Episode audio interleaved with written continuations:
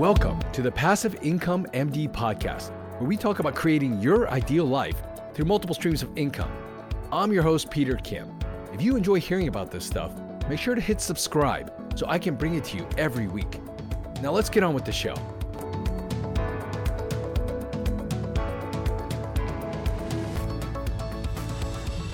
Hey everyone, hope you're having a great week. For this week's episode, we're going to be talking to Nathan Clayberg, an assistant vice president at MLG Capital. We did a great interview where we talked about the market, what they're seeing in terms of opportunities out there, how they think about inflation, how they think about all these current issues that people are thinking about when they're thinking about investing in real estate right now, especially large multifamily, large syndications or funds or whatever that might be. So I think you'll enjoy this episode. But before we get to that, wanted to make a few announcements. If you didn't know already, the Leverage and Growth Summit for Physicians for 2022 is going to take place on March 9th through 13th. That's actually coming up pretty soon. And if you're listening to this a little bit later, it's coming up real soon. We're going to be sharing stories of physicians doing some really, really amazing things both in and out of medicine to help shape their lives however they want, to create their ideal lives, particularly through entrepreneurship. If you want, you know, if you're interested in that kind of topic, you're interested in creating something else for yourself uh, and another stream of income, I would highly suggest you participate in it. I will let you know it's absolutely free. So there's really no downside to it. I hope you enjoy it. Look out for the registration to come very soon. Let your friends and colleagues know about it. And honestly, we put it out for you, the audience, and I really hope you enjoy it. Number two, since we've been asked so much about it, people have been asking when the next class of Passive Real Estate Academy is happening.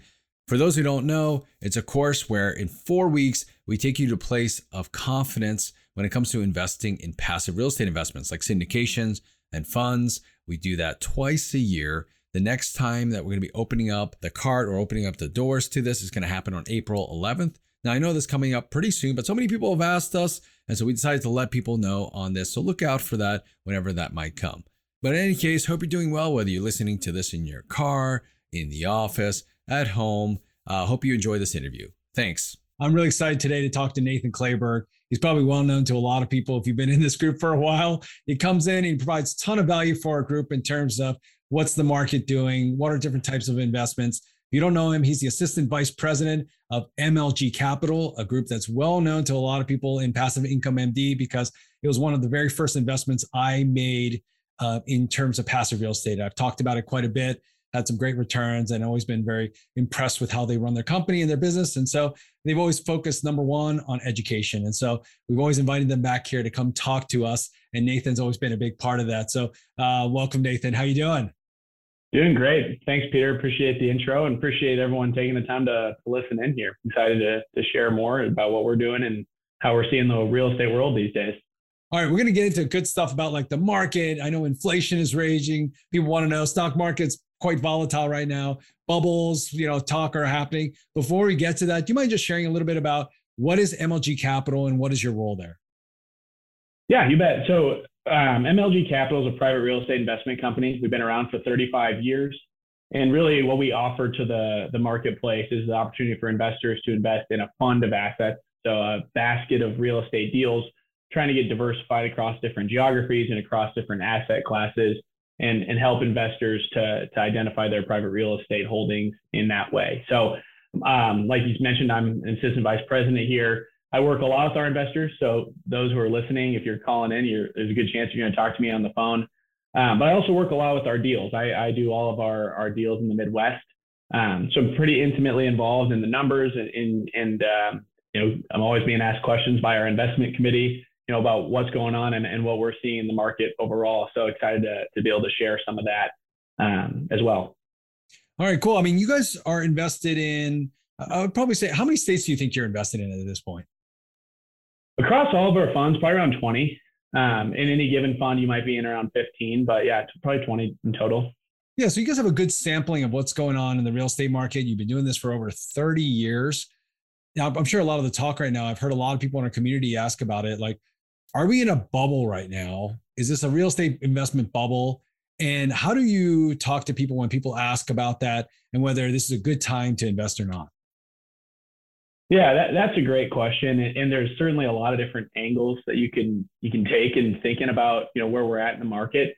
But what we like to do is really boil things down to the fundamental principles of supply and demand, right? That's the kind of the key driving in, in most industries. Certainly true in real estate, and it's even especially true in apartments, which is where we do the bulk of our investing.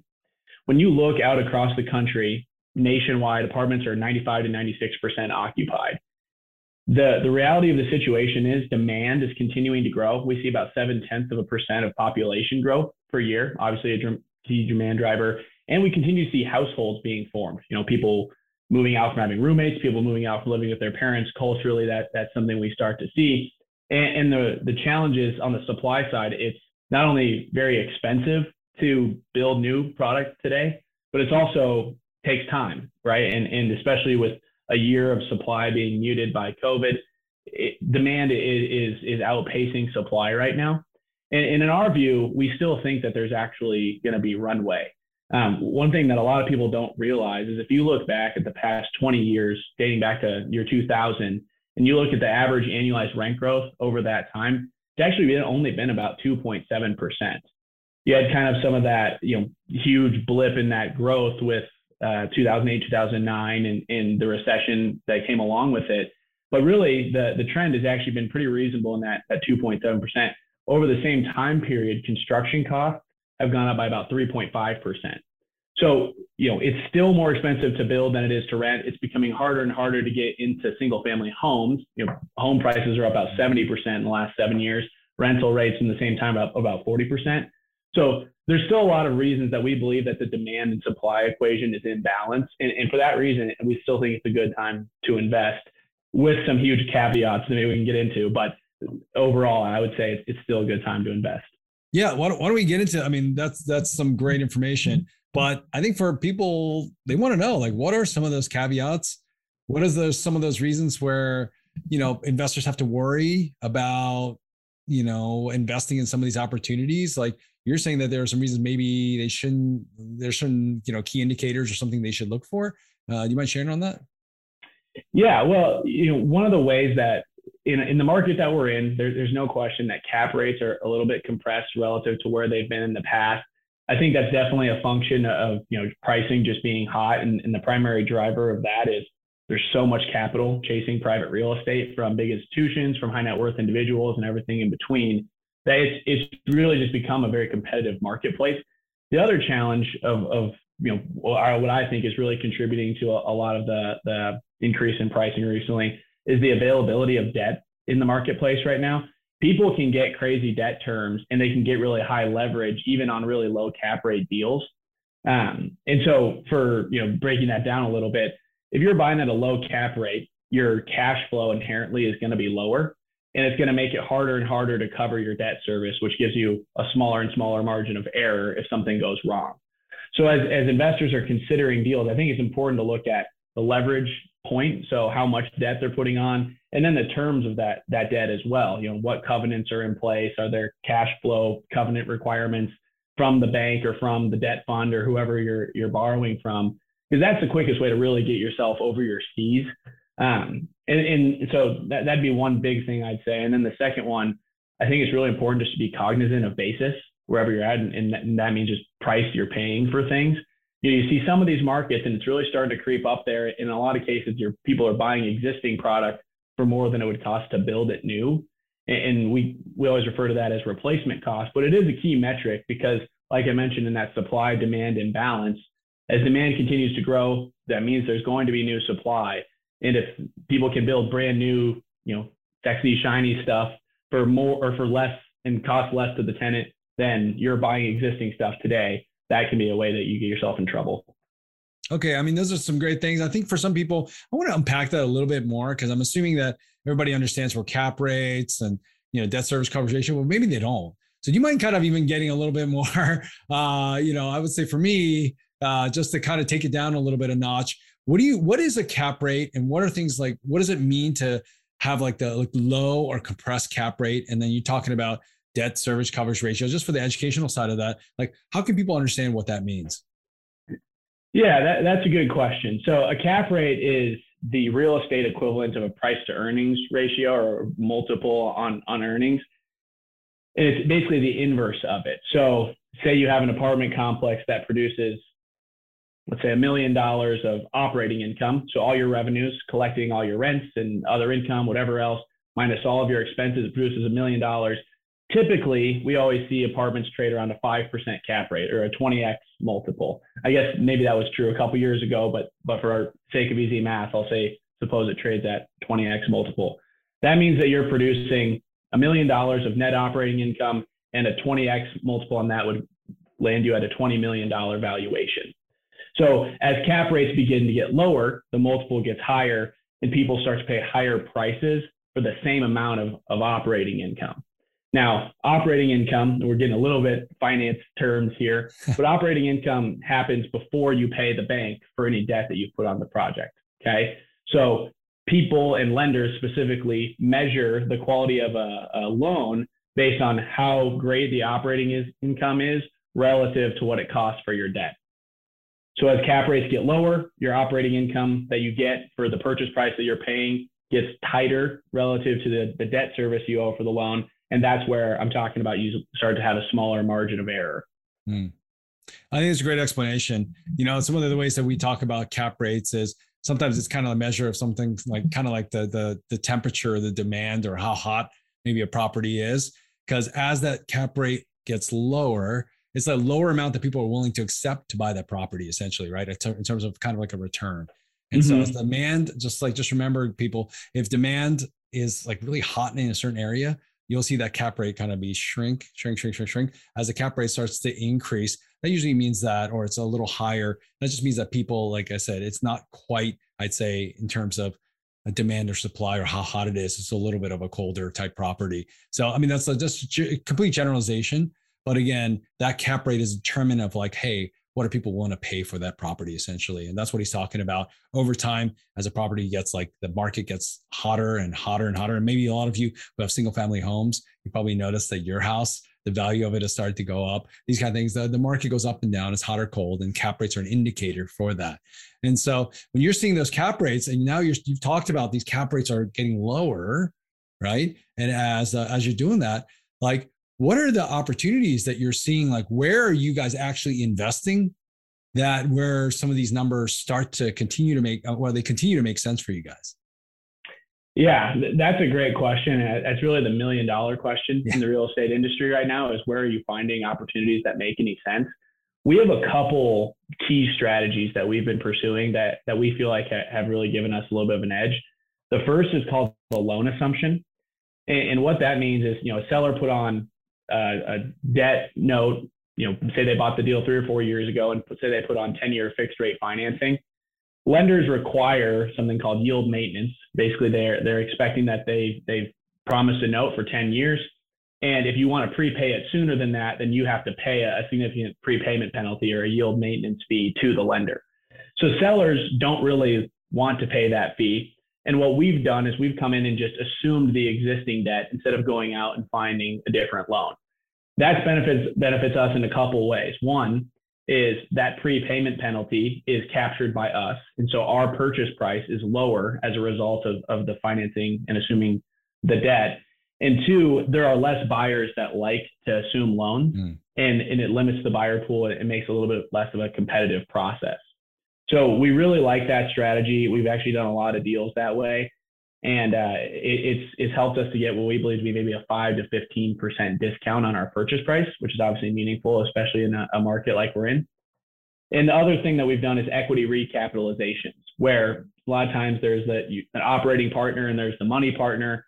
Sometimes the, op, the money partner is ready to get out, but the operating partner wants to stay in. We'll go in and buy out the money partner, the LPs, come in, we still control the deal, but in doing so, we a lot of times believe we can get that same kind of five to 15% discount. Wow. Okay. So you guys are utilizing multiple strategies to be able to do that. Like, what are the size, just so people gives people some perspective?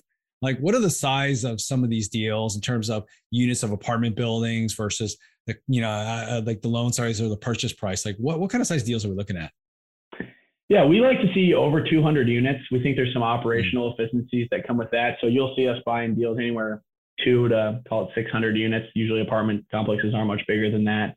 Um, and then uh, purchase price, we'll we'll see anywhere from 20 to 80 million. Just kind of depends um, on the deal and, and, and, certainly on the market as well. Hmm. So, I mean, do you think those strategies are like again um, sustainable strategies, whether the market kind of goes up or down or whatever, all the volatility that might happen in the next couple years? Yeah, we, we think so, and, and the main reason is is because we believe we're getting into these properties at a price point that's beneath where market pricing is today, and that that always in our mind is a good thing. Um, and certainly in the debt assumption strategy, you're you're assuming some fixed rate financing, so you're avoiding some interest rate risk there. Um, but the, the key is just being really conscious of basis. And and you know the nice thing about buying these properties is we believe there's some inherent value just by assuming the debt, let's say, and holding out for the rest of the, the term of the loan until that prepayment penalty goes away. And and just by owning it, we've we've created some value. Hmm. All right. So let's say I'm an investor right now, and you know my money is maybe sitting in a savings account, probably not getting too much. And, and I'm worried about like, hey, you know, there's volatility coming and I'm not sure how my money, I want my money to be safe, but I want to get more than I'm getting out of a savings account.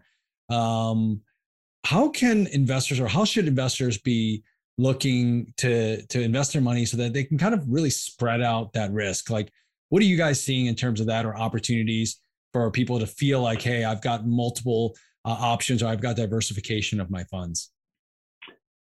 Yeah, I mean, there's certainly a million different places you can put money, and certainly different mm-hmm. a million different real estate groups out there that that are, um, you know, looking for investors. I, I think the thing that you just mentioned, though, diversification is super important at a time like this where you know there's a there's a lot of skepticism in the market. It's really good to make sure you're not putting all your eggs in one basket or all your money into one property.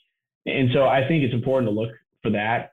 I also think it's really important that as you look at deals, regardless of how many you're doing, it's important that you're you're focused on not being too highly levered. Uh, that's a, like I mentioned earlier, it's a quick way to get yourself in trouble. Um, for example, MLG likes to be 60 to 65 percent leverage in our deals, and you can generate higher returns by taking on more debt and taking on more risk. In our mind, it's just not worth it for to squeeze out a little bit of extra return to increase the risk in the deal so significantly. Um, and then maybe the last thing I'd say is, you know, we're, we're entering a, a time period where there's likely to be some increase in, in interest rates. It's, it seems to be the direction that, that the market indicators are heading. Um, and so when you're talking to sponsors, you need to be making sure that the exit cap rate that they're underwriting in their model has some real cushion in it for interest or for cap rates and interest rates to increase. Um, we like to underwrite 50 to 75 basis points of increase, so 0.5 to 0.75 percent, and, and we feel like that covers us pretty well. A lot of groups aren't doing that, and so that, that'll be an important question to ask as you consider different investment opportunities. Yeah. So if I have that right, what you're saying is like in your underwriting model, you're expecting the market to essentially not be as good as it is today. Is that what you're saying? Exactly. Right. If someone's willing to pay a 5% cap rate today, and, and that's the amount they're willing to pay for that cash flow today, we have to assume that five years from now, they're going to only want to pay a five and a half percent cap rate or, you know, pay a little bit less of a purchase price for the same amount of cash flow.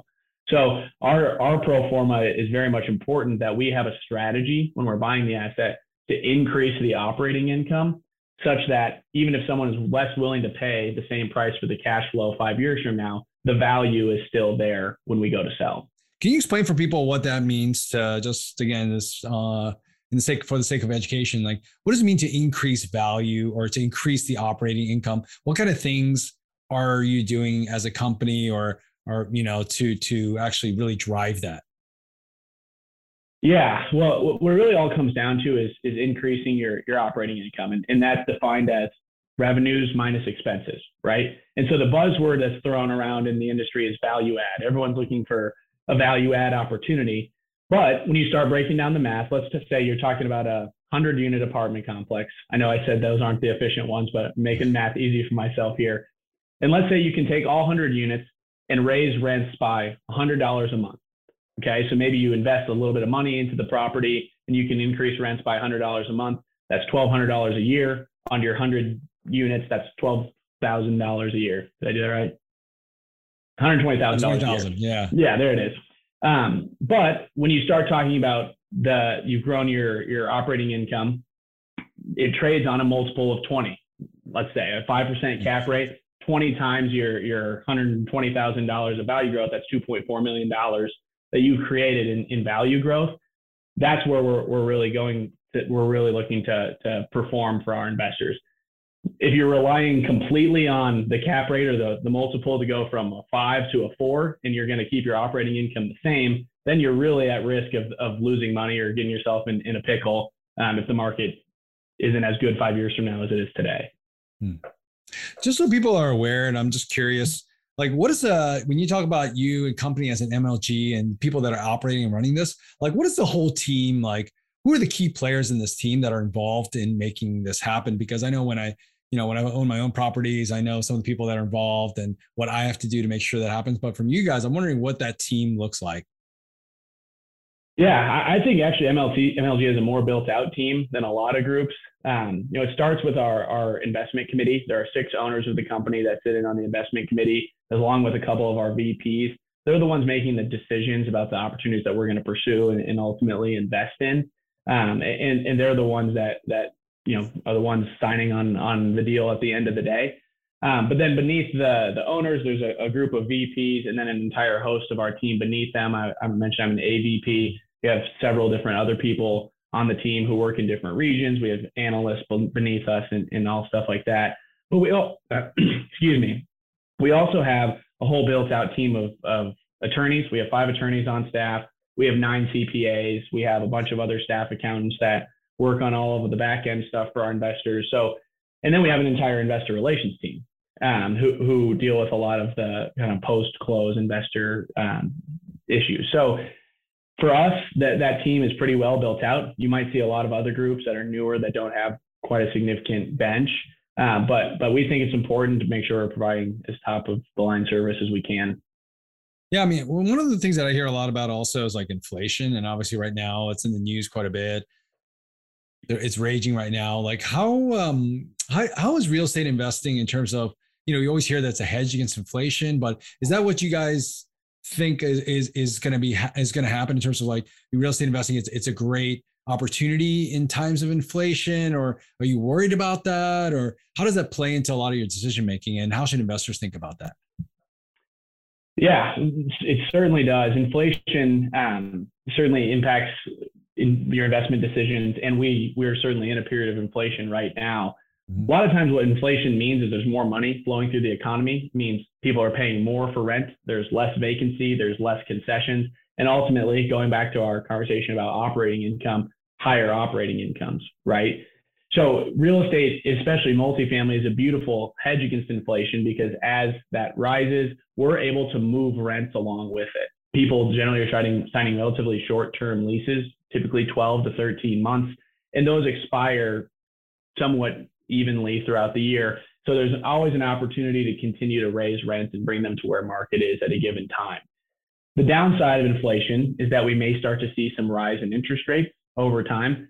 Our belief is that the rise in interest rates and the inflation go hand in hand, and typically the revenue growth that we tend to see as a result of inflation offset any value loss as a, as a result of rising interest rates. Got it. Okay. No, no, it's good to know what to expect when it comes to inflation. I know a lot of people are worried about it and they're concerned.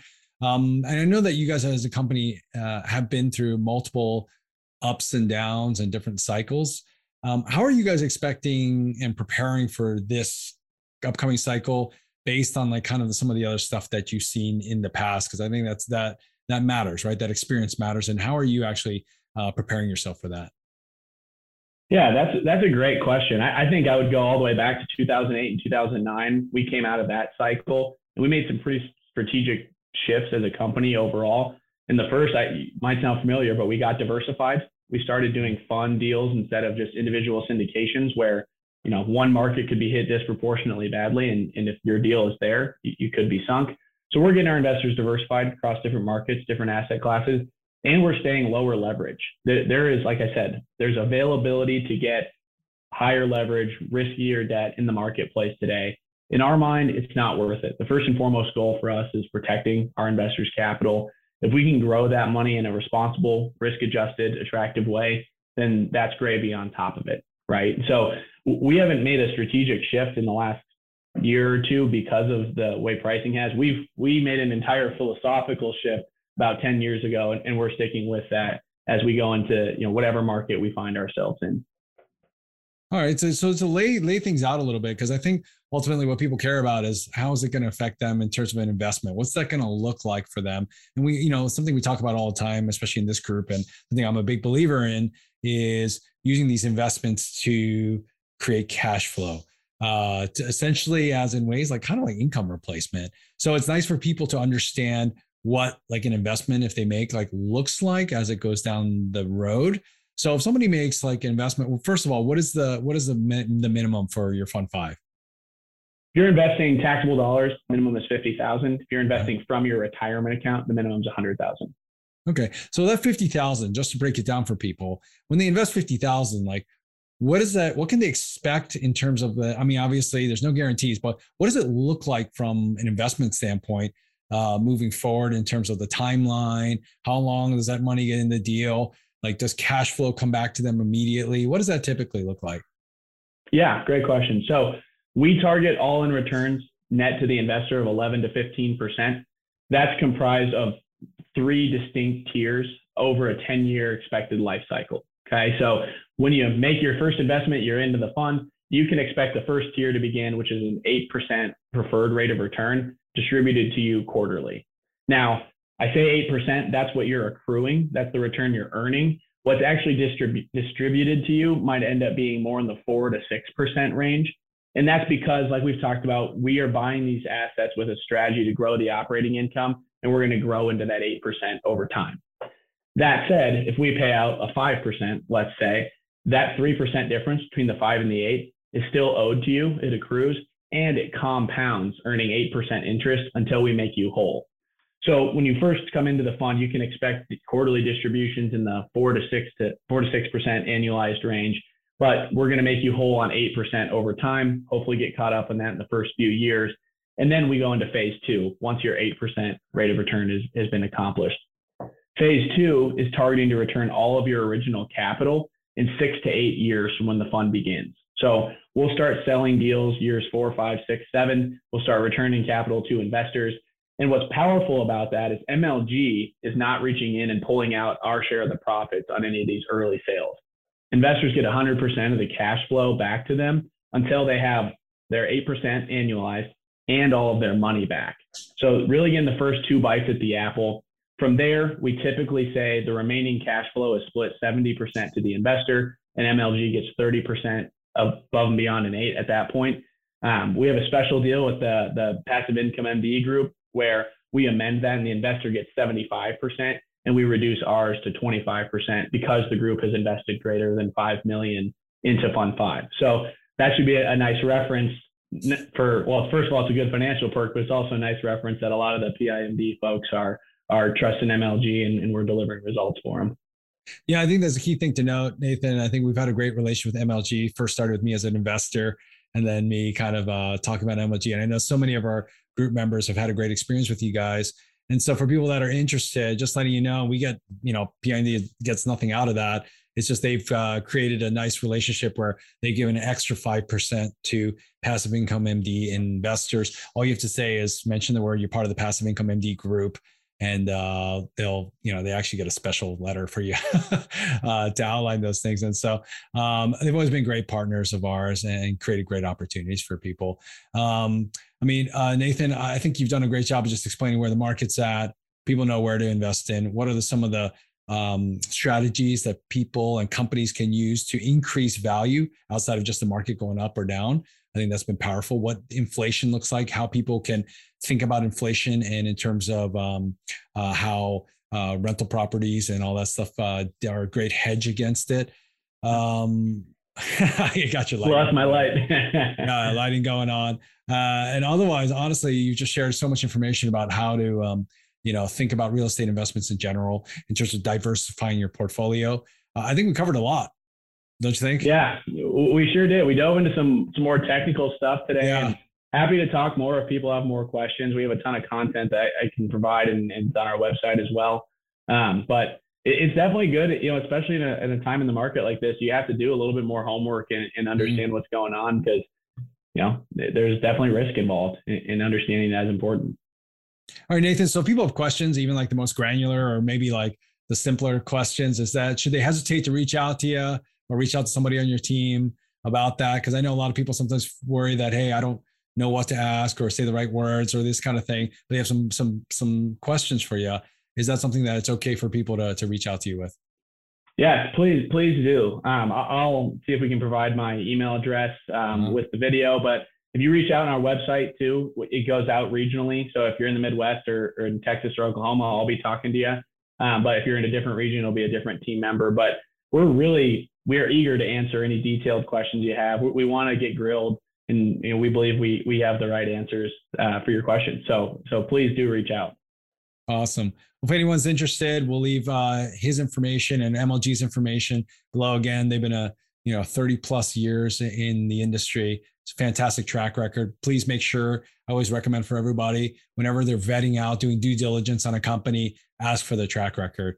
You know, you'll find the good ones are more like they're not hesitant at all. In fact, they're proud to show you their track record. Make sure you ask for that. And there's always a red flag if a company always holds that back from you. So make sure you ask for that for MLG. Uh, Nathan, I want to appreciate you. I want to tell you I appreciate you. Thanks for your time. And as always, you know, this has always been a good time and it's definitely learned a lot from you. So thanks so much. Let's talk again soon. Yeah, thanks, Peter. Thanks everybody for listening in. Enjoy the show? Let me know by dropping a review in the podcast app you're listening to us in.